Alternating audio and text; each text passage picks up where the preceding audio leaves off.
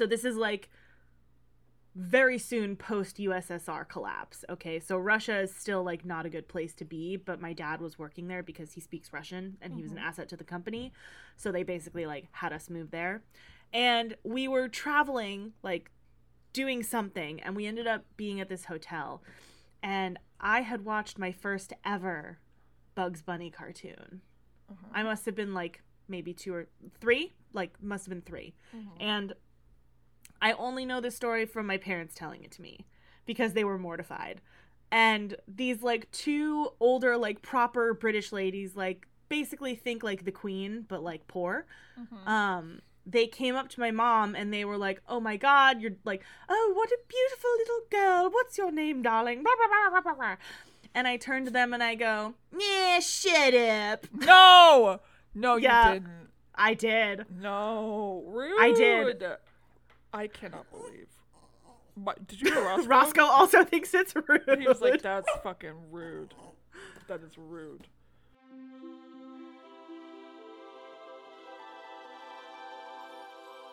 "You had me at." Hell no.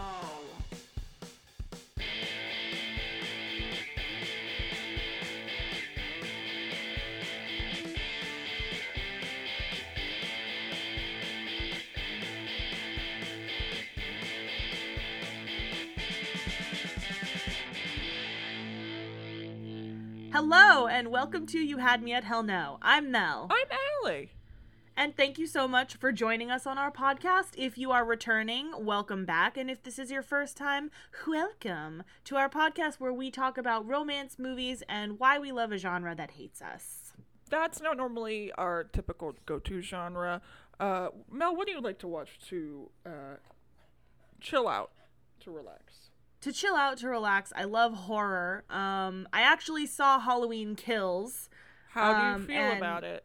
And honestly, spoilers for Halloween Kills. So if there are any horror junkies out there, um, tune out now. I'll I'll put honestly because it came out like A day ago. the day before yeah like a day ago as we're recording this um we'll we'll put a timestamp in the description so that you don't have to listen to spoilers but it was absolute shit. It was terrible. It was Some- so bad. Someone told me that. who it honestly was really really disappointing because the one that came out i won't spend too much time on this because the movie we're going to talk about today is awesome but halloween kills was really disappointing and it was just really heavy handed about like oh michael myers is trauma and you can never get rid of trauma. Like yeah yeah you know what? I get it. I live with trauma every day. I know it doesn't go away. I know it doesn't go away jamie lee. James. I'm honestly really really disappointed because it it could have been so scary. And they just at every juncture where a choice could have been made to actually do something interesting they went the opposite direction and like really nothing really happened in the movie. Oh, I'm sorry, babe. it was really it was really sad. Um uh because honest like i'll i'll drop a little truth bomb for y'all. Halloween that franchise is like very near and dear to my heart as like a horror person. Because that's one of the first horror movies that i ever saw that i ever thought was scary like when i when little baby mel so like tweenage melanie started watching horror movies halloween was one of them. Yeah. because it's you know about a babysitter and so i babysat all the time in middle school and high school and stupid me was like oh i should watch a movie about babysitters getting murdered while i'm babysitting. That won't scar me for life. I hope this doesn't awaken anything in me. Um so it was just disappointing to to see a franchise that i love so much be absolute garbage Bummer. I'm sorry.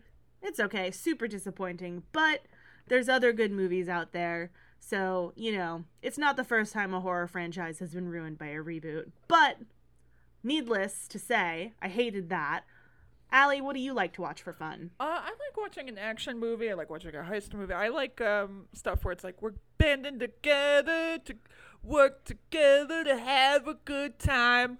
Uh, or like really ridiculous action. I also love that. Um, uh, although I I must make a confession. I haven't watched any like fun action things lately. I've been. This was the only movie. The movie we're about to talk about was the only movie I watched this week.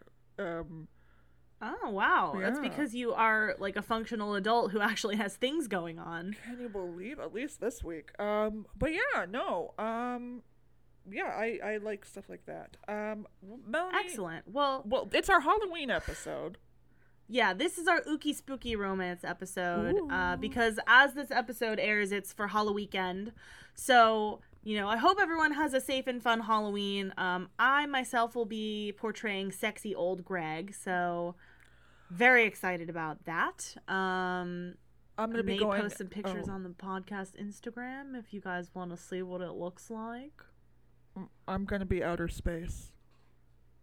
Outer space is a good look for you. That was the costume you were wearing when we first met. Actually, okay, we should. This is a story we should tell the listeners too before Yeah. we jump in. You and I met on Halloween. Yeah, and I forget that almost every time. Uh, but yeah, And Tiffer too. Yeah, Actually, this is so funny. how fortuitous. I'm just realizing this now because you and me and Tiffer, we all met on Halloween because we were at uh Tiffer's house for a Halloween party no, because our guys after the Halloween. I wasn't at Right. Tiffer's house for the Halloween party. so- right, but you were with us when we were walking downtown to La Cocina.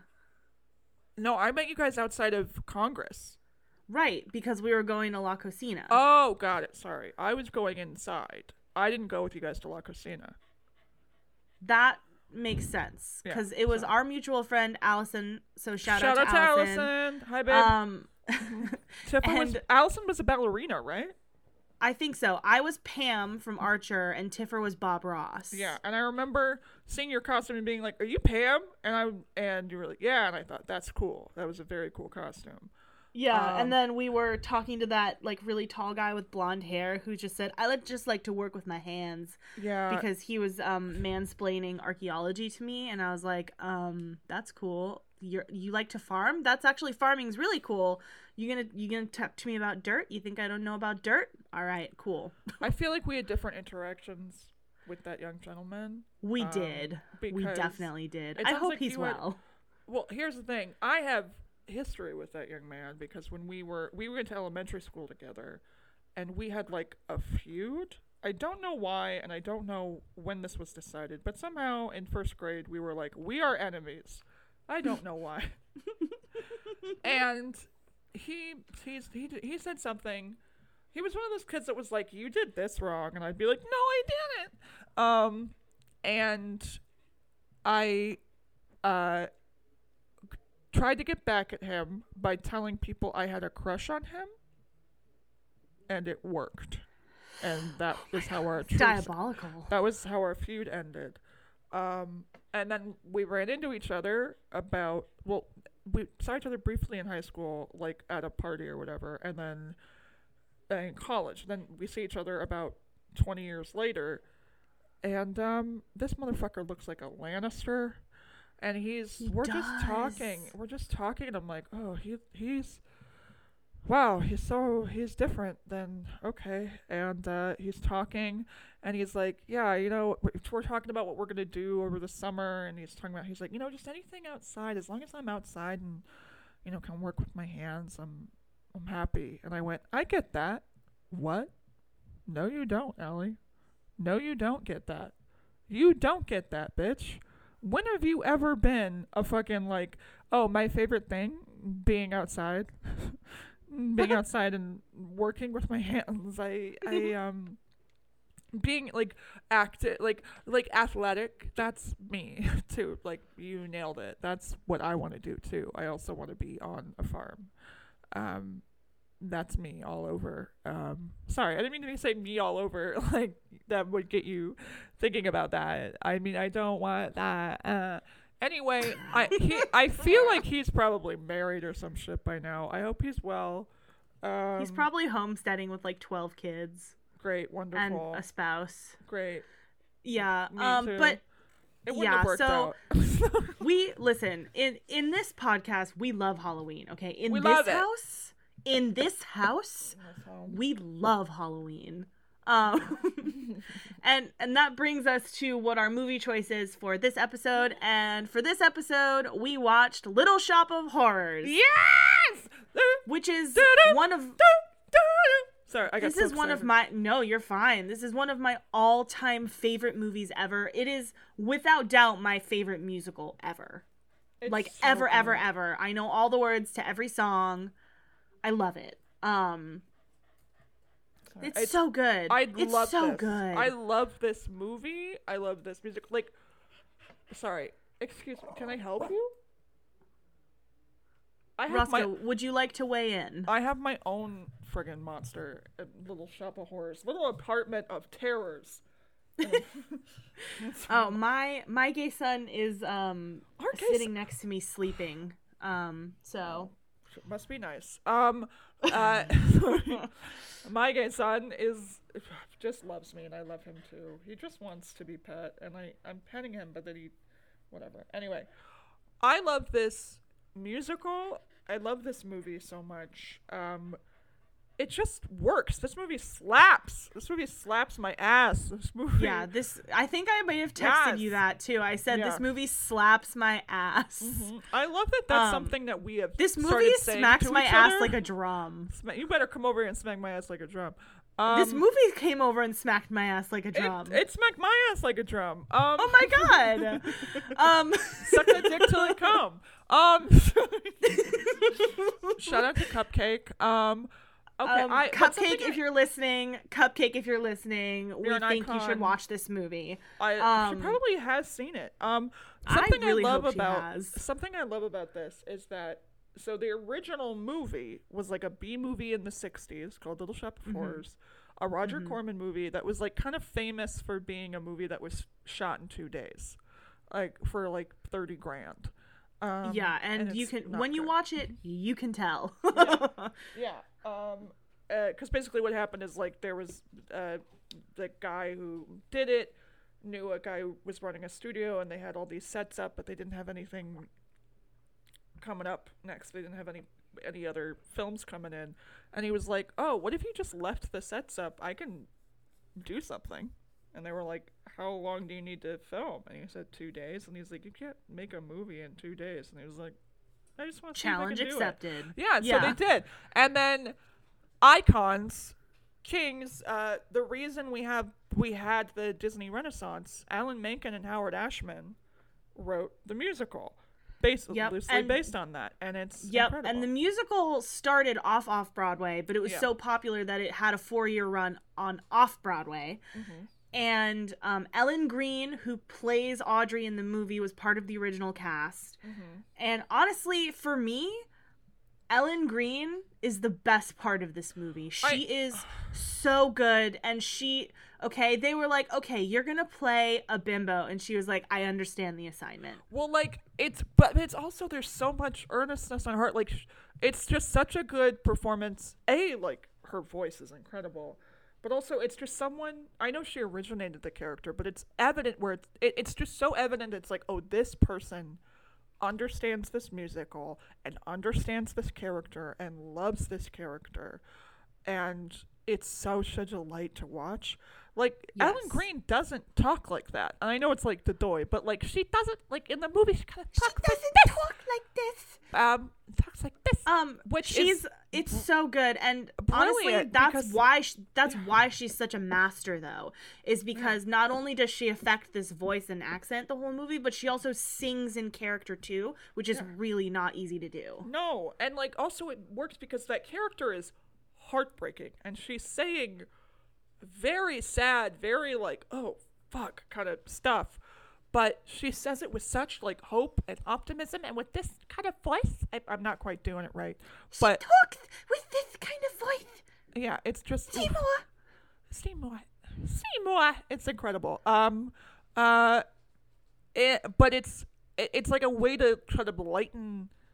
I don't know. It's just everything about this movie and, of the musical, but we're talking about the movie right now.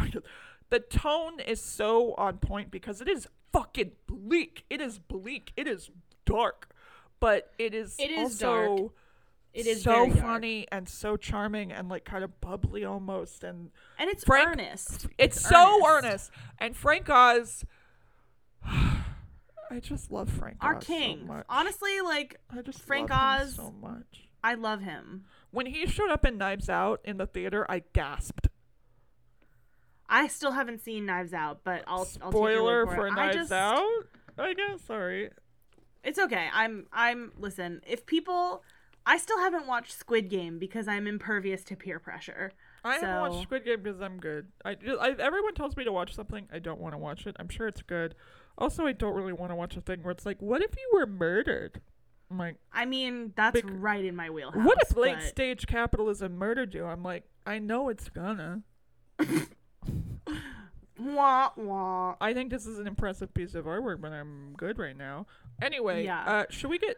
Oh, you know who we haven't mentioned? Okay, well, we should probably get into the movie, but it's amazing that we've gone this long without mentioning another king, an angel, a Canadian angel, by the name of Rick Moranis. Rick. Rick, Rick, Rick! Oh, I love Rick Moranis, who is just perfectly cast and, um, like David Geffen, who produced the musical and helped produce the movie. Um, uh, he's also he was also like a music producer and he, he's done a lot. Um, uh, said that like Rick Moranis was like kind of the only person he saw as being, um, Seymour.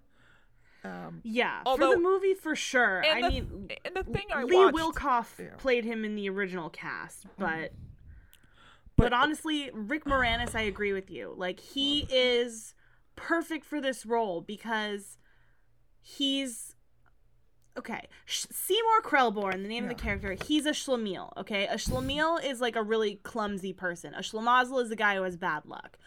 And Mm-hmm. He, Rick Moranis both. What's a Hassan Yeah. Incorporated? From Laverne and Shirley. Well, yeah, that's do do do do do do do do do. five, Do, six, do, seven, eight. Schlemiel. Schlemazel. Schlemazel. Hassan Hassan Pfeffer Pfeffer Incorporated. Um, Um, is that unrelated? yeah, it's okay. okay. But um, it is unrelated. I I've never actually seen an episode of Laverne and Shirley. I don't know why they're saying Schlemiel and Schlemazel at the Oh, beginning it was of Penny show. Penny Marshall's idea. They were like, "What's the?" It was like a phrase like that was kind of a sing-songy thing that she and her friends used to do when they were kids. Oh, So it's like, how are we gonna open go. it? And it's like Laverne and Shirley kind of singing and doing a dance, doing That's Schlemiel. cute. Schlemazel. Hasenpfeffer Incorporated, and then we're gonna do it. Um. Anyway, That's so funny. now that Um, we've cleared I that really, up, yeah, I only know about that from Wayne's World. That's why I know about Laverne and Shirley is because of Wayne's World. I Um, think that but was the first time I heard of it too. Anyway, once again, Wayne's World makes an appearance on this podcast. Um, it's it's a perfect movie. So yeah. fight me. Um, Um, not you. I mean the audience. Fight me on it. Wayne's World is a perfect movie. Anyway, um, Rick Moranis. Schlemiel, I would argue, and just in terms of like splitting hairs, because that's what I do. I would say Rick Moranis is definitely a schlemiel. Like he's very, very klutzy, and um, Well, at least on camera. Like I think in oh, in life, in normal life, he's like a normal person. yeah. but on camera he's because he's just like he's just a sweet he's a man who is very sweet and who looks very sweet you know Yeah. he's like not he's not a tall hunk okay but he's still like a handsome man so and he's- He's and he really cute. like he really found his niche playing like dorky dudes Yeah, um, Ghostbusters. Um, can I tell you something about Ghostbusters? Um, like more than five years ago. Anyway, they were doing a, a screening of Ghostbusters at the Loft, and my I don't think we were roommates. No, we weren't roommates yet. But my friend of my friend of mine was like, "We should go. We should dress up." And I was like, "Okay." Great. I could borrow a shirt from my roommate. I have fake glasses, and I could get a colander, and I'm gonna go with Rick Moranis. And she was like, "Yeah, I was thinking of going as Sigourney Weaver, but I don't have the dress um, for it, so I think I'm gonna borrow a, my friend's coat." And I realized Sigourney Weaver. I am a six foot tall brunette woman with a strong jaw, and my first thought when, oh, who should I dress up as from Ghostbusters, was Rick Moranis. There's a photo. I kind of nailed it, but um, on such short notice, with like an hour to prepare, nailed it. Um, hell yeah hell yeah uh, anyway, uh, but yeah, he honestly so many movies, including this, I guess, from my childhood in the 80s and 90s, where Rick Moranis was this adorable dork who was with this like blonde smoke show of a wife. Every time, I'm like, hell yeah, dude. and this and he want. was part yeah and he was part of second city with john candy catherine o'hara Christopher Guest, who is in this and movie, yeah. um eugene levy Mhm. so like christopher guest has a cameo in the movie um john candy has a cameo in the movie um a bunch of people from snl also i think john belushi has a cameo no, James. Jim James. Belushi. Yeah, okay his brother. John was dead. Right okay thank Sorry, you i John was dead I, by this point. I I always get them mixed up um peace, but like John Belushi was dead. Sorry. yeah okay Uh, no no no I don't know why I had to say it three times. Sorry. Um, because if you if you say it three times in a mirror, he appears and gives you cocaine. he shows um, up and does a Joe Cocker impression. Um, But this movie is delightful. So basic plot rundown: Seymour and Audrey work at a flower shop for Mr. Mushnik, and it's Mushnik's flower shop. played by Vincent And- Gardenia. Yes, Vincent Gardenia, who played Cosmo the father in Moonstruck, which we watched recently. Love it. um he's great and so they live in skid row and we assume it's you know a part of new york city that isn't great but it doesn't specify where but it's probably new york city Yeah. and the flower shop is failing the business is failing and they're freaking out about it. Mr mushnik decides he's going to close the store. Audrey then says hey seymour seymour why don't you show mr mushnik your strange and unusual plant? And he good, man. brings out this plant name which he names audrey too and it turns out to be an alien plant an alien species that subsists on blood and is hell-bent on taking over the human race. Um But and- he doesn't know that. We don't know that. we don't find that out until much much later but he ends up having to feed the plant because the plant starts growing and he puts it in the window and people start freaking out and they're like oh my god that's a crazy plant let's buy some while i'm here let me buy a hundred dollars worth of flowers That's Christopher Guest who does that great like, gee, I was just walking down the street when I noticed that strange and interesting new plant. What is it? It's so just when he showed up I was like, yes, I forget every time and every time I'm like. Uh anyway, I that was just a series of noises about it's okay Guest. isn't christopher guest also jamie lee curtis's husband Yes, uh-huh. And you know how oh wow met- it okay. comes full the episode comes full circle Do you want to know something interesting about that? Okay.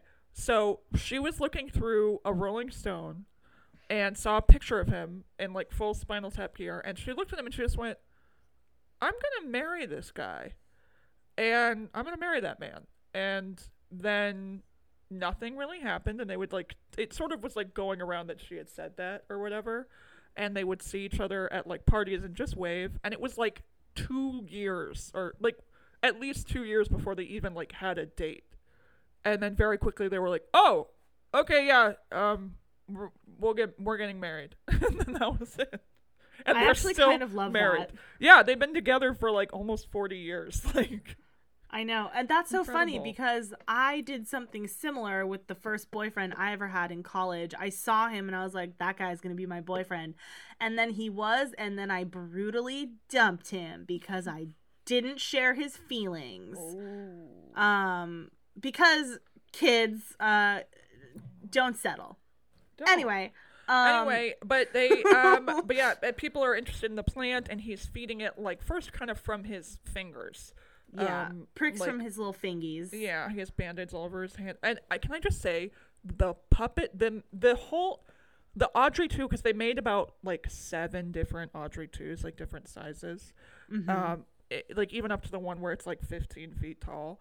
Um and they are incredible and like it really is just an incredible feat of practical effects. They had the to be practical effects in this movie are honestly, I would say, on par with The Thing, which, in my opinion, has the best practical effects in any horror movie it, I've it ever truly seen. is like they're incredible. The Audrey 2s had to be cleaned, repainted, like oftentimes like refurbished every night, Mhm. ever after every fucking day, like uh, incredible. And when when it's performed on stage too, they have to really maintain that that puppet well Mm-hmm. because it's big and it's heavy and it's difficult to move. yeah, and in the movie, how they filmed? Do you know how they filmed uh, the scenes with the larger Audrey two? Uh, no, tell okay, me, tell me. Okay, I'm obsessed with this. This is because it's like brilliant. Because they were having trouble. Well, like, it's Muppets adjacent. Of course, you're obsessed with it. Yes, okay, god damn it. the same guy who uh, designed and did all the was in charge of the Audrey two stuff. What worked on the Dark Crystal and the Great Muppet Caper. So fucking yeah, I'm invested. Um, so what they did because they were having trouble getting it to be fast enough and detailed enough because it would they were able to make the movements as you can see in the movie where it's like that mouth is really like expressive and it's just incredible but it, it it was it was kind of off and then they were doing test footage and they realized when it was like slowed down it kind of worked. So what they did is every all of course all the stuff is recorded beforehand the songs. So um like at least the plants part um and they would record it at either 12 or 16 frames per second so slower. They would film it essentially in slow motion so if anyone's in a scene where they're interacting and singing or talking to the plant so mainly rick moranis they have to slowly sing and talk along with the music so that the plant can do it so and there are like 50 people operating that one pl- that one puppet Whoa. Okay, Mm-hmm. that's really really cool. isn't that incredible and then they would Roscoe speed it up So I heard Yeah. Roscoe breathing. excited he's excited but isn't that brilliant That is. That's actually genius. and they had like 50 different people like the when it's it, when it's at its biggest it's like 50 different puppeteers because it's like people who are in charge of like if you look at behind the scenes stuff it's just people frantically moving 80 different layers like everyone's in charge of about two layers but they're all specific stuff can i help Yeah, you? well, you've got Sorry, you've got the big bud part, and there's just tendrils and things that are constantly moving to make it Yeah. seem lifelike. So Yeah, that makes sense. different vines parts of the mouth parts of the teeth parts of the tongue like it's all different anyway but yeah isn't that it's just dope um Yeah, it is, and i'm um, obsessed with it it's Ah! yeah. Honestly, Audrey two is a great character because we learned that the plant that the Audrey two plant can speak and that it's sentient. Um, which I love. Um, my favorite number, I have two favorite numbers in this whole show. The first one is dentist because I love the dentist because he's creepy. Um, don't love the fact that he's an abuser. Love the fact that he's creepy. Um, and I also love. Feed Me, which is the number where uh, the plant basically convinces Seymour to Commit kill murder? and chop up the dentist and feed it to Audrey, feed him to Audrey, That's because true. the Yeah. Audrey, real person Audrey, is dating the dentist, who in the film is played by Steve Martin, Oh and he's God. just awful. He's a to- he's a He's sadistic son of a bitch. He's a sadist. Yeah. yeah. he's he's a really truly terrible person Mm-hmm. and um steve martin i think plays it well because i think steve martin also i think everyone in this film really understood what they were supposed to be doing Yeah.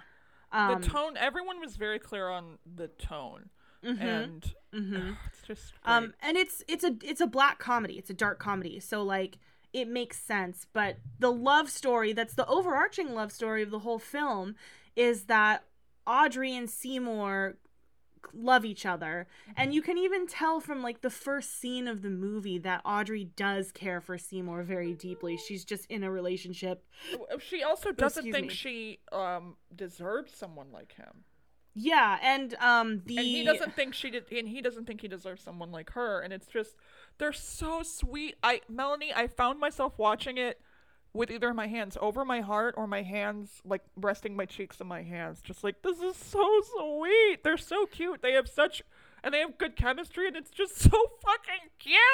Anyway, I know, and and one of the things that I also love that's very very musical theater Mm-hmm. is um the three girls um Crystal Ronnette and Chiffon incredible. and they are they are they break the fourth wall basically and they're like they're kind of the Greek chorus of the movie, exactly they're the um, doo-wop gals or the, I Michelle guess the Greek chorus Tish- doo-wop yeah. gals played by Michelle Weeks, Tichina Arnold, and Tisha Campbell.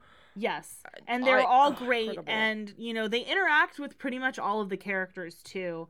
Um and they move the plot forward. Yeah. And they're just great. And like they there's a scene, there's a sequence basically before the somewhere that's green number, which I do want to talk about. But they're talking to Audrey and they say, "Hey, why are you dating this absolute creep? Like you know you deserve better than this." And Ellen Greene, Audrey says, "I don't because I don't deserve someone like Se-. They suggest Seymour. She says, "I don't deserve Seymour, Yeah. and he's a doctor. He's successful, whatever." And they're like, "You suffer from low self-image." And then later on, she says the same thing to Seymour. She says, "You're suffering from low self-image, Seymour." It's so And- cute. Yeah, and um, it is really cute. Oh, it's so I- cute. And I- somewhere that's green is like, and this is because, as we know, I do not satire. I can never identify it. I don't understand it. I can't tell if something is or isn't one. But somewhere that's green is such a fun, but also like deeply sad number because yeah. what she's partially for a lot there's a lot of layers to it i think alan Menken did an amazing job but um she's singing about wanting to get out of skid row which is basically the slums and wanting a little house and all of the things that she's singing about are materials she wants a house she wants nice furniture with plastic covers. She wants like at one point in her fantasy she caresses a toaster. Like it's all about having things, but she's also having those things with Seymour. And it's really sweet and it's just this ideal of like 1960s 50s housewife that she wants to be because she doesn't think she's ever going to get out of the situation she's in and it's really heartbreaking. Yeah. And it's like a pretty simple kind of sad life. And then later, because like in the, um, I mean, I guess, sorry, we're already talking about the end. We, I love that we haven't talked about the plot, but like people know the fucking plot. Y'all I know mean, Little Shop. if you don't know then you should know. So Go watch Little Shop. It's amazing. But um, the movie ending is different from the play ending. Um, Oh yeah, we should talk for, about like, that good reason because they originally filmed an ending similar to the. the, the yeah the musical. And and if you ever really watch- ending. If you ever watch the original film ending, I recommend it because it is it really is incredible because they filmed all of this stuff like what they were able to do. It, it's incredible, like all these effects of these plants just attacking different people. I I mean, it really is incredible. Um, but you understand why audiences were like, no, no, no. I, I saw a thing where Frank Oz talked about it, and he said, um, the reason why he's like, I figured out the reason why people hated the movie ending, but they were fine with the musical. And he said, because at the end of the musical, if you go see the play, all the actors come back out at the end of the show, and you're like, oh, everyone's alive. Whereas with the movie, uh, he makes he's like, I made you fall in love with these characters, and then I murdered them, and then the movie ended. So they had to film a different ending. I'm sorry, I can hear your dog breathing into your microphone. I'm so sorry, sir. Can I help you? How do you feel about the original ending? I actually love the original ending. Um, but I also I am not bothered by film endings that are nihilistic. Like the only nihilistic film that I've ever seen that actually really bothered me was Funny Games. Um, I don't like funny games. you no. Michael. Haneke, Haneke, Haneke, Haneke, he's German. Haneke, um, seems to make movies, and I, maybe I feel this way because I'm American. I, th- well, I think he's a talented filmmaker. He also seems to make movies that are mad at you for wanting to watch a movie. Does that make I think sense? that's I feel like that's a German thing. Yeah, it's like, oh, you wanted to watch a film? Well, everyone in this is either going to kill themselves, or kill each other, or, uh, like, I'm trying to think of one that he made that I saw and was like, like I kind of liked the piano teacher, but I also am like, I don't think I need to see it again. I, and I, I also was in like a kind of depressive state when I watched it, so I was like, yeah, like. I'm like, Yeah. yeah. no, I get. I'm like, I kind of get where this lady is coming from. Like, no, no, ma'am, no, no, Ma'am, ma'am, ma'am, ma'am, ma'am, ma'am, ma'am. no, no, no, no. I'm like, this lady's really sad, but you know, this is a good movie. And now I'm like, ma'am, what do you, what do you mean? Fully. Is- and Believe in yourself, please. Anyway, sorry. No, no, you're good. But basically, in in the musical, right, the ending in the movie, just spoilers for the movie. The ending, um, they find out that Audrey two is evil and plotting the downfall of the human race, and so Audrey finds out and she goes into the flower shop without Seymour. Audrey two tries to eat her. Seymour rescues her and then they get married and live happily ever after. But then when it zooms into their garden in their cute little house, there's a little Audrey two bud there. So it's got kind of an ominous, maybe slightly ambiguous ending. Um, whereas the musical, Audrey dies like fully. The plant. So she so Well, the somewhere Audrey that's too- green, it somewhere that's green, she reprises it, and it's kind of so somewhere that's green is really about being inside the plant, and that Well, way she's that's still what it- in the plant. Well, that's where it him. ends up. Yeah. Yeah. well, that's what it ends up being because Audrey two tells Audrey what Seymour did to Mr. Mushnik because he ends up killing Mr. Mushnik, um, and Audrey two eats him, and what he did to the dentist who was her boyfriend because he he didn't necessarily kill him, but he He facilitates technically his didn't death. kill Mr. Mushnik, but he didn't prevent Mr. Mushnik from dying. I mean, legally, he's still responsible for both their deaths. So I would argue. Um, can you tell I'm in the middle of writing a paper for law school? Haha. Any, anyway, um, and so Audrey, he, tr- Audrey two tries to eat Audrey, and she becomes fatally wounded. And so she dies in Seymour's arms. That's where the reprise of Somewhere That's Green happens. And she tells him to feed her to the plant so that, you know, she'll always be with him because she is knows she's to die. Yeah. And, you know, it's really really Yeah, really she's like, sad. you'll get all the things you deserve if you if I'm in the plant and you can keep getting all the success from the plant, then I'll be with you too. Technically, I can be a Right, part of exactly. something nice for you. and that's And- right because she mm-hmm. loves him and in, in in the musical they don't find out the evil plan yet so Yeah. right now uh seymour has just been facilitating deaths cashing checks and feeding the bodies to audrey two so audrey dies he feeds her to the plant and the next day in the show uh somebody from the like world botanical enterprise comes to him and says that they want to sell cuttings of Audrey 2 in flo- flower shops across America. And that's where Seymour realizes the evil plan because what Audrey 2 wanted all along was to, you know, spread all over the world so that Audrey 2 can take over and kill the human race. And so Seymour tries to kill Audrey 2, but ends up being eaten by Audrey 2. So it's a really bleak ending. Like the Yeah, and- aliens. and, that aliens take over the world because everyone, of Yeah. course, buys all these things, and then they grow big, and then they take over the world. Um, and that the the ending of the musical is this big song, "Don't Feed the Plant," and it's big and great and wonderful. Um, it's a really fun number. Very but, dark, But, but- it's a very, very nihilistic ending. Um, Yeah. and like I understand why people in the movies would not enjoy seeing that. As a show, it's really fun because, Mm-hmm. Yeah. and I, full disclosure, I've never seen the show on Broadway, but one of my friends in high school played Audrey 2, so I got to see it while he was playing Audrey 2. And they like throw the tendrils and stuff into the audience at the end, and it's like a mm-hmm. whole thing. Like, like, we're gonna get you too. Oh yeah, usually whoever is has been eaten by the plant becomes par- a different part of the plant. So then they're like a part of the plant that's attacking the audience and attacking the stage, and it's it's great, it's cool, it's fun. Uh, but it also makes sense that the like the theaters that, that screen test audiences rather were like, no, I don't. What? I don't want this. I don't want. I don't feel good. Um, and so in Which the is movie, I um, which now I feel, I think also because I'm older, but I, I, I don't know. Now I feel that it kind of the new ending. I'm fine with the ending how it is, um, because I like knowing that these people are okay. But um, and I do think it does a pretty good job of staying kind of relatively within the tone of the movie. But it does feel almost like oh we lost some themes here.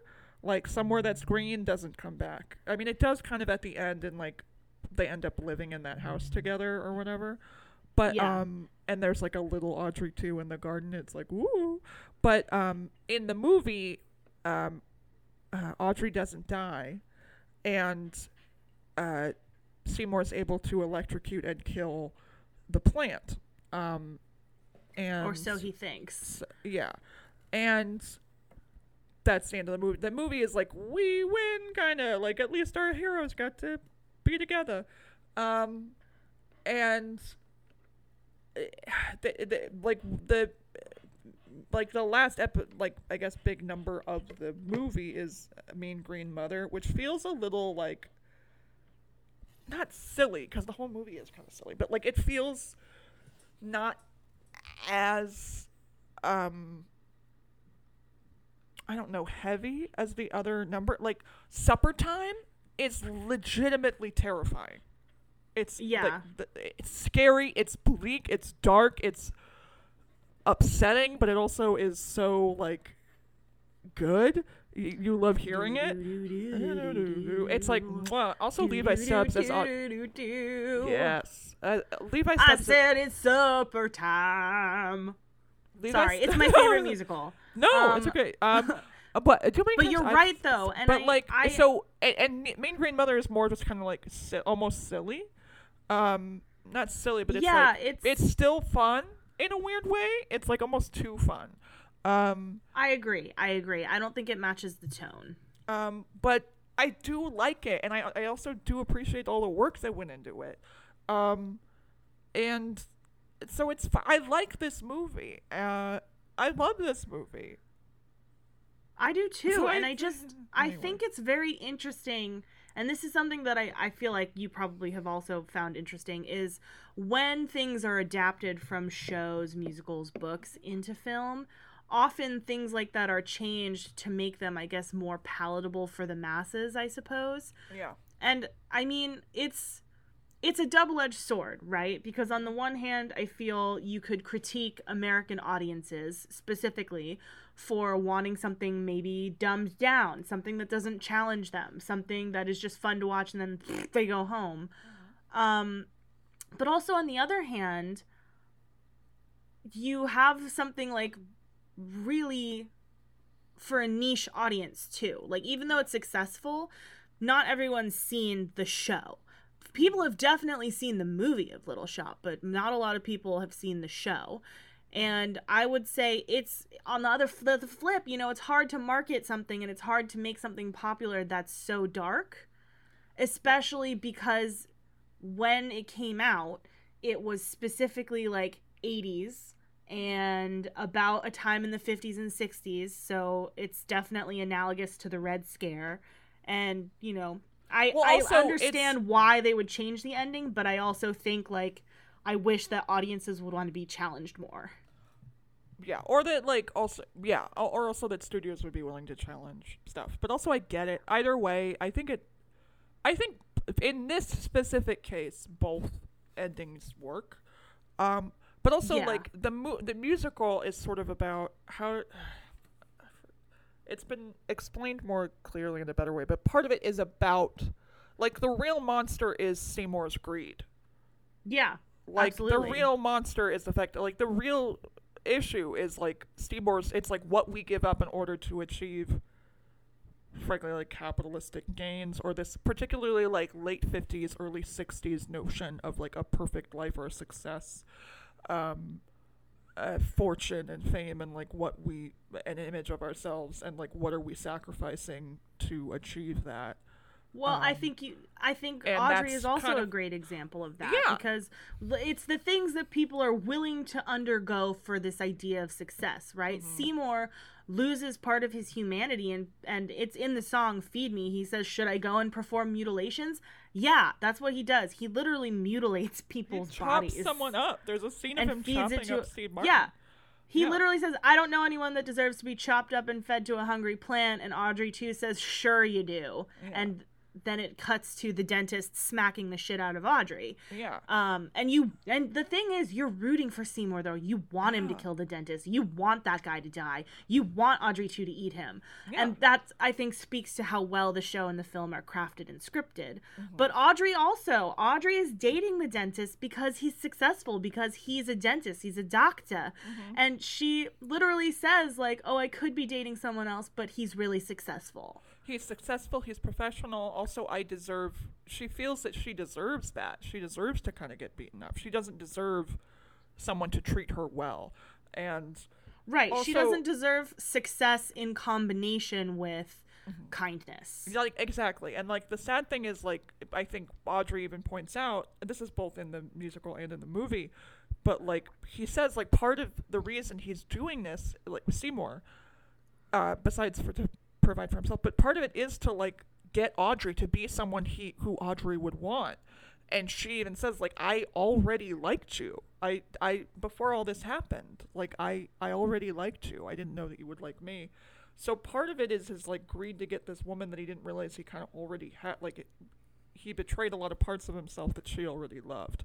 Um, Yeah, So because really he sad. was because of his, you know, because he had low self-worth and was too afraid to assert himself and I mean, and this, you not know, even may assert himself, just like this is- say, like Well, it's that's really, what I mean. Sorry, like yeah. he's he's like a shy little dweeb, and if he had taken five seconds to say, "Hey, Audrey, I really like you. Do you want to go out for dinner?" Mm-hmm.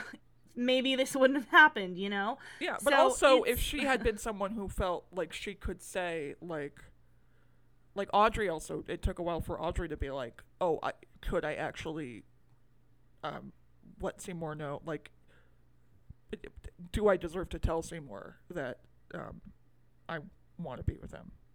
You know. Yeah, anyway. I agree. Although I would say that when Seymour does ask her out, right? Mm. Like there's uh, before he meets the dentist basically. He asks Audrey out and she says yes because she was going to help him like pick out some nicer clothes for himself so he doesn't look like such a schlub. But And he looks really cute. he does. And. I actually I watched this with my with my brother Jake and Jake said that his fit was lit. I was it like, was yes. though. It is like here's the thing: the way Seymour is dressed is like how a lot of a lot of people are looking to get with the Seymour. Frankly, Yeah, it's it's a good look, but you know he's kind of schlumpy in the film. Um, and so she does agree to like go out and like hang out with him. It's just that when he he says, "How about tonight?" She says, "Oh, I have a date." I got a And- date. I got a date. Um, and it's It's, it's fun just- to talk like that. it is so fun to talk like her. I He's like a her- professional. the two the two like p- women that I love doing impressions of, the characters are Audrey and Lina Lamont from Singing in the Rain. Oh, I can't stand him. I can't stand them. Did you know that that actress who plays Lina Lamont is the real voice of um, Debbie Reynolds' character? That's not Debbie That- Reynolds singing. That It's- is funny, and I did know that. Isn't that yeah. brilliant? Sorry, I Yeah, I just I I love. I didn't learn that until like this year and was like, holy shit. yeah, Lina. First of all, Lina Lamont's a great character. She's a boss bitch, um, Mm-hmm. and I do love. It's just so fun to do voice. It's so fun to do voices. Yeah, Seymour, I can't. I got a date tonight. uh, Um, so it's just I love it. yeah, Anyway, but um, I love Rick Moranis ugh. so much. I he is so I good. just I love and you fall in love with both of them in this movie and you fall Mhm, like mhm. just the way they like sit or sit near each other and like act around each other is just so fucking cute. I love it so much. and I think Anyway, everyone in this film has really good chemistry with each other in all of the ways. this cast um, fucking slaps. It's stacked. It we really haven't even does. we haven't is. even talked about Bill fucking Murray. Arthur Denton. I mean, Ugh. okay, so this character is not in the musical. They but- created him just for the movie. No, no, it's based on the original movie. right, because- but like they oh, he's sorry, for yeah. the no no, he's in the original like filmed in 2 days film, Yeah, but they like m- they pumped it up for the new film. yeah. They were like, "What if we brought?" Because that that character in the original film is played by Jack Nicholson, which I believe it was his first movie. but I didn't um, know that. I forgot it was Jack Nicholson. Yeah, but in in this movie, it's Bill Murray, and a lot of his stuff, besides like "I Need a Root Canal," is improvised. That's just Bill Murray. But it's him and shit up. Steve Martin and they were on Yeah. SNL together, so they worked well together. they would often like there was a bit there was a part a when they were working together but also uh, the voice that steve martin is doing um, which i know is like kind of a parody of elvis um, but he's doing this like so- Roscoe, please stop sorry he's doing this like southern accent type thing and it reminded me of. Do you ever see that sketch on SNL? Um, like what the hell is that? It's like a classic one from the '70s where it's just Bill Murray and Steve Martin looking at something off camera. And yes. Yes. it- It's so it's so simple and almost it's so dumb. It is so funny. It's it's one line said for like 2 minutes and yet I love it. I love it so much. Anyway, um what do you think about it? About Arthur Denton? I mean Oh no, I was I was asking my dog. Sorry, no. Oh. no, no, but uh, but yeah, no, I uh, also Miriam Margolyes is the assistant in the dentist Yeah. office. yeah, she's great. Mm-hmm. Fucking Professor Sprout here to represent. She just she's uh, good and everything. Um, but um, I just love this movie, Melanie. This is one of the I I already loved this movie before we watched it, but this is one where it's like I think this is a movie where we both agreed like this might be a top five, top ten. I love this Yeah. movie. And it I would agree. I would Uh, agree. And it's I think it's is this the first tragic romance that we've done on the pod? No, I don't think it. Ha- like we did Dracula, we did. Um, what else did we do? We did the one about the house, Crimson, Crimson Peak? Peak. Oh yeah, you know, I guess in my mind about- the one about the house. No, all the all the shit that happens in that movie, I'm like the one about the house. Like, okay, No, but I, sorry. I but I got what you were saying. yeah. Um, that's so funny. I think okay, I think I don't consider those to be tragic because I didn't like those movies. I thought they were bad movies. Well, I'll say we weren't really rooting for those people to get together. No, So it, when they when stuff when sh- stuff goes down, we're not like, oh no. I mean, I was really sad when Dracula died. Spoiler. not. Spoiler. I was. for spoiler for Dracula. I was like, I don't care. Good. Spoiler for. Dracula. I was bummed out because I thought Gary Oldman was a hunk. I did not. I was not feeling that way for Gary Oldman. I'm Keanu Listen. Reeves. Keanu Reeves all day. If you are married to Keanu Reeves, what are you doing? I'm just gonna Sorry. say this for for any potential suitors out there who are listening to the podcast. If you haven't already submitted your applications, please do so. The deadline is going to be December first, 2020. Then I'm going to stop. Okay, taking applications. so it already happened. So it happened a year ago. Oh no, it's 2020. oh no, it's 2021.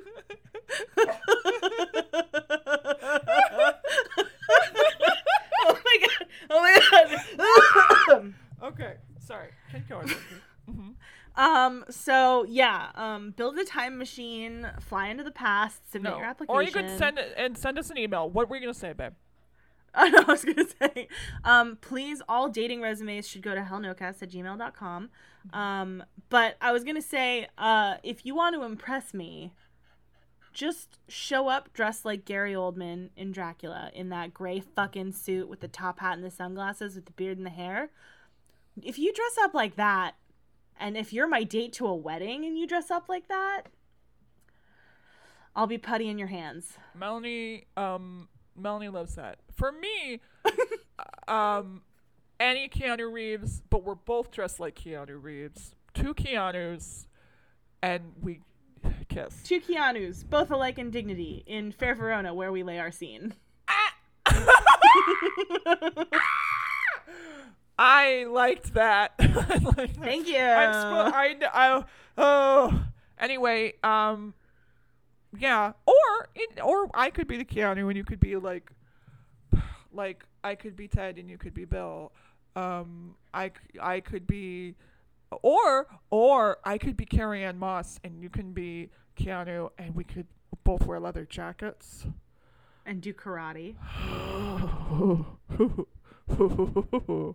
I'm 30. So, um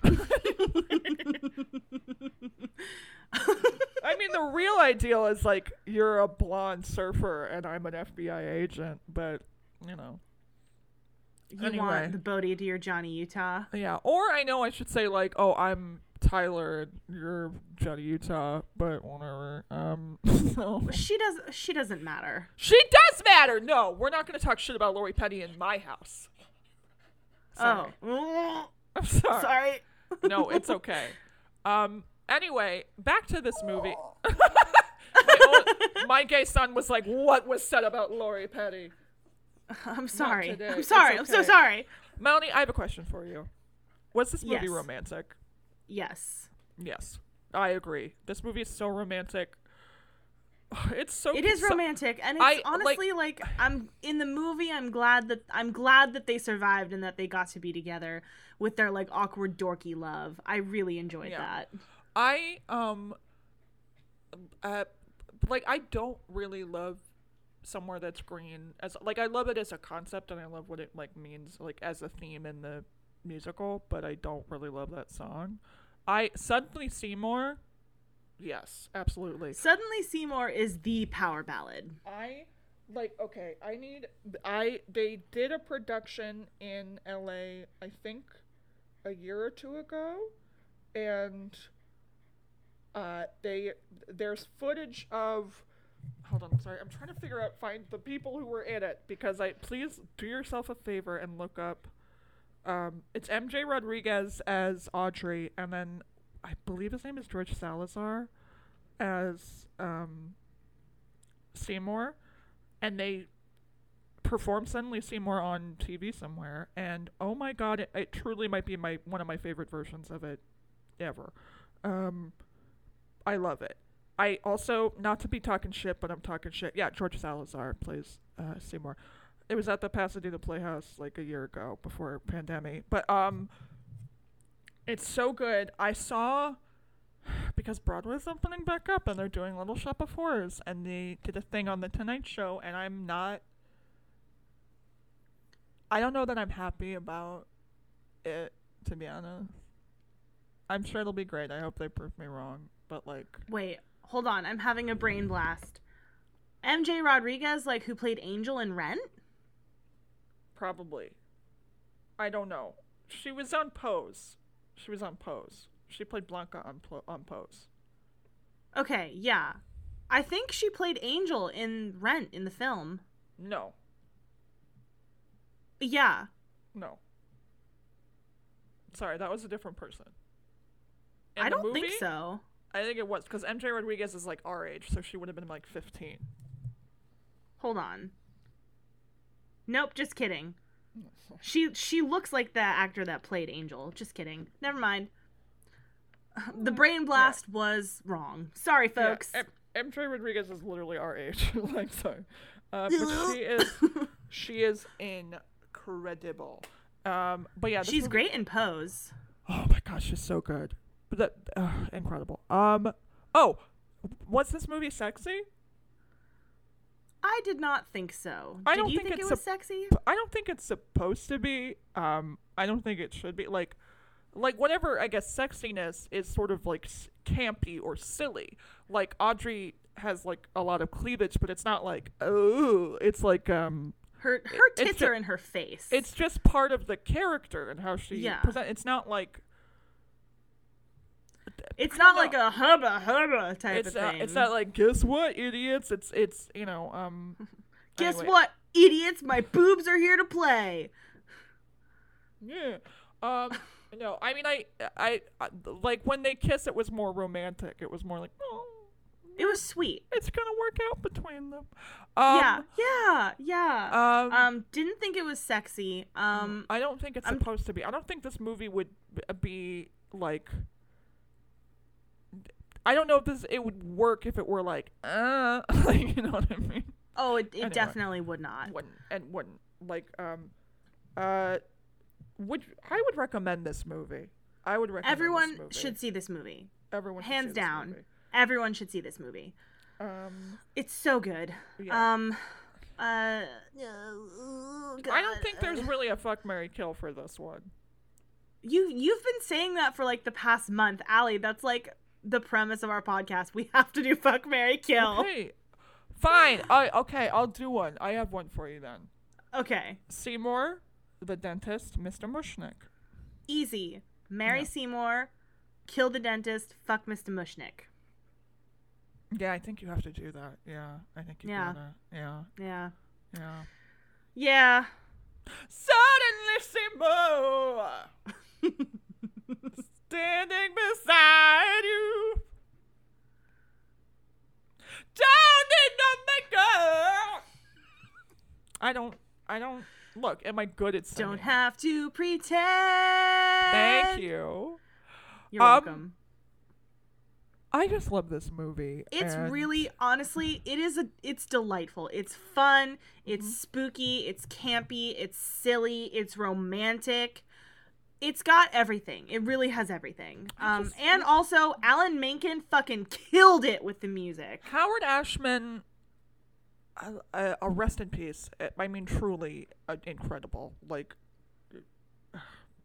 sorry, I just uh, I just really love Howard Ashman, and like, he is. They're both along great. with Alan Menken was a major part of like the Disney Renaissance. And, Oh, like, absolutely. Like if um, sorry, any, yeah. anyone listening to this, if you like The Little Mermaid, Pocahontas, Hunchback of Notre Dame, then that's Alan Menken's shit. yeah, and Howard Ashman and Helen. Ma- uh, Hel- Helen, Helen Mirren. Menken. Helen Ma- no, Alan Menken and Howard Ashman worked together up until Howard Ashman's um, unfortunate death from HIV/AIDS complications, and um, oof, sorry, I like get emotional thinking about it, which is so dumb. It's like, bitch, you didn't know him, um, but like, uh, anyway, it just is really sad because it's like just a life cut short. Um, It so is. It's- talent it's that he already It's incredibly upsetting. It's Um, incredibly upsetting. and so much art that he gave the world and like how much talent anyway um but like little mermaid beauty and the beast aladdin um i think there might have been one more but like those three that's Those are the big. that's Those are the those big two. ones. that's, And then those two Yeah, Yeah. and I think for that they did together. one of them, the did. last, yeah, the last one he did, I believe Tim Rice took over for him. yeah beauty and the beast hmm because um because he passed away. he has passed away and they Um, won Really, really, Oscar. just sad, terrible. Oof. Anyway, sorry to get sad, but like truly, uh, if I feel like if any any time you can, if you're ever like, oh, what was that guy about? I recommend looking up anything about Howard Ashman because he was just A true talent. amazing. Um, I would recommend this movie. Oh, Um, a thousand, ten thousand, million, billion, trillion, zillion percent. That's not even a number, but that's what I recommend. if you weren't in love, well, with any, because you're gonna fall in love with all these people, um, but like Rick Moranis, I just, I just love Rick Moranis. He's lovable, and John Candy has a cameo in this John too. Candy and, then they, And I when they're in a scene together and it's like an SCTV reunion. I know, Anyway. I know, I know. I saw it, and I, honestly, like John Candy is another one where, like, whenever I see him in a movie, like, I just get sad that he died. Yeah. Ugh, God. He like what? so and he was truly like a wonderful person. Like everything anyone has ever said about him is like nice stuff that Yeah. I've that I've heard. Oh yeah, same. And that bit, okay, that whole interaction, that whole story he has in Home Alone, where he's comforting Catherine, Catherine O'Hara. O'Hara, also in Second City with him. Yeah, improvised. He did that. That was him. Yeah, of course it was because he was amazing. just incredible. Uh, anyway, if you liked this episode, if you liked this movie, let us know. Uh, we are on Twitter and Instagram at HellNoCast. Uh, also, hellnocast at gmail.com. You can send us an email. Let us know. Hit us up. Um, yeah, send me your dating resumes, please. Yeah. Uh, from from the past. You can send me one too, but it also, it, I just, you know, it's. But you Allie's should be from the present. Please. I don't look. I can't fall in love with another caveman. As What- everybody knows, I was trying to dig a pool in my backyard with my best friend, and um, Yeah, and w- listen, it was hard. We were digging, there was an earthquake, and we just found this guy yeah. in the ice. so we, we cleaned. Yeah, and- we cleaned him up. We Took got him to high school. clothes. yeah, because you know, two 30 year old women. We were like, let's go to high school. let's let's become popular in high school again, and it Yeah. worked. And And he's just so cool. Like everyone wanted to go to prom with him. everyone, but um, in the end, it, it didn't really matter who won prom king, and like it didn't matter that he was a caveman. What mattered is that he was like a good dude, and friendship is important. So I'll never I'll never forget that man, Linkovich Chomovsky. I miss you, dude. I hope you're well. miss you, man. Hope you're wheezing the juice in heaven. Uh, Wheezing the juice. Anyway, leave us a five star review. leave us a five star review on Apple Podcasts if you'd like. We or tell us or tell your friends about us. Yeah, Um, definitely is a great way to support the show. Mm-hmm. Um, we appreciate your support. We love all of your feedback and interacting with you guys, and we love doing the podcast. So if we could get the word out, that would be amazing. Um, but again, we post every Friday on Apple, Spotify, and Google Podcasts. Uh, so that's where you can listen to us. We're everywhere. You can't. You can't not. You can't not. We're everywhere. We're like Audrey Twos Mm-hmm. taking over humanity, sucking sucking the lives out of the children of Salem. That's a different monster. That's What? Bette Midler. That's Bette Midler. Uh, Well, that's what? Bette Midler and Hocus Pocus. What? Another You shit- glorious you- morning. You shitting on my bit? Are you shitting my dick? Are you shitting my dick? That. oh, that, I can't tell you how much joy that sound brings me. Are you shitting I- my dick? Literally every time I have to like listen to some dude bro in my criminal law class or torts class talk about an opinion that doesn't matter, I turn to the person that sits next to me. Shout out to Anna if she's listening. And she probably doesn't even know that I'm doing this because she has ADHD. But um, I literally am ah. like, "Are you shitting my dick?" Because she's like doing, she's trying to focus. Okay, she doesn't need me Got talking it. to her. I was gonna say. I was like, what the fuck does that have to do with it? Oh, it just means that like she doesn't need me distracting her from the class, but I Got constantly it. distract her. Unclear. Unclear. Anyway, but yes, Um. So sorry, Anna. Uh. Anyway. Um, this has been you had me at hell no. um, I've been Allie, and I have been and will continue to be Mel. and don't feed the plant, and love you. Bye bye. Bye. You Had Me at Hell No was recorded remotely at our homes in front of our pets, Roscoe and Benny. Allie and I would like to say congratulations to Tiffer on the birth of his daughter, as well as a big thank you to Lucille Petty and Bella Vanek for writing our theme song. Thank you, Bella and Lucille.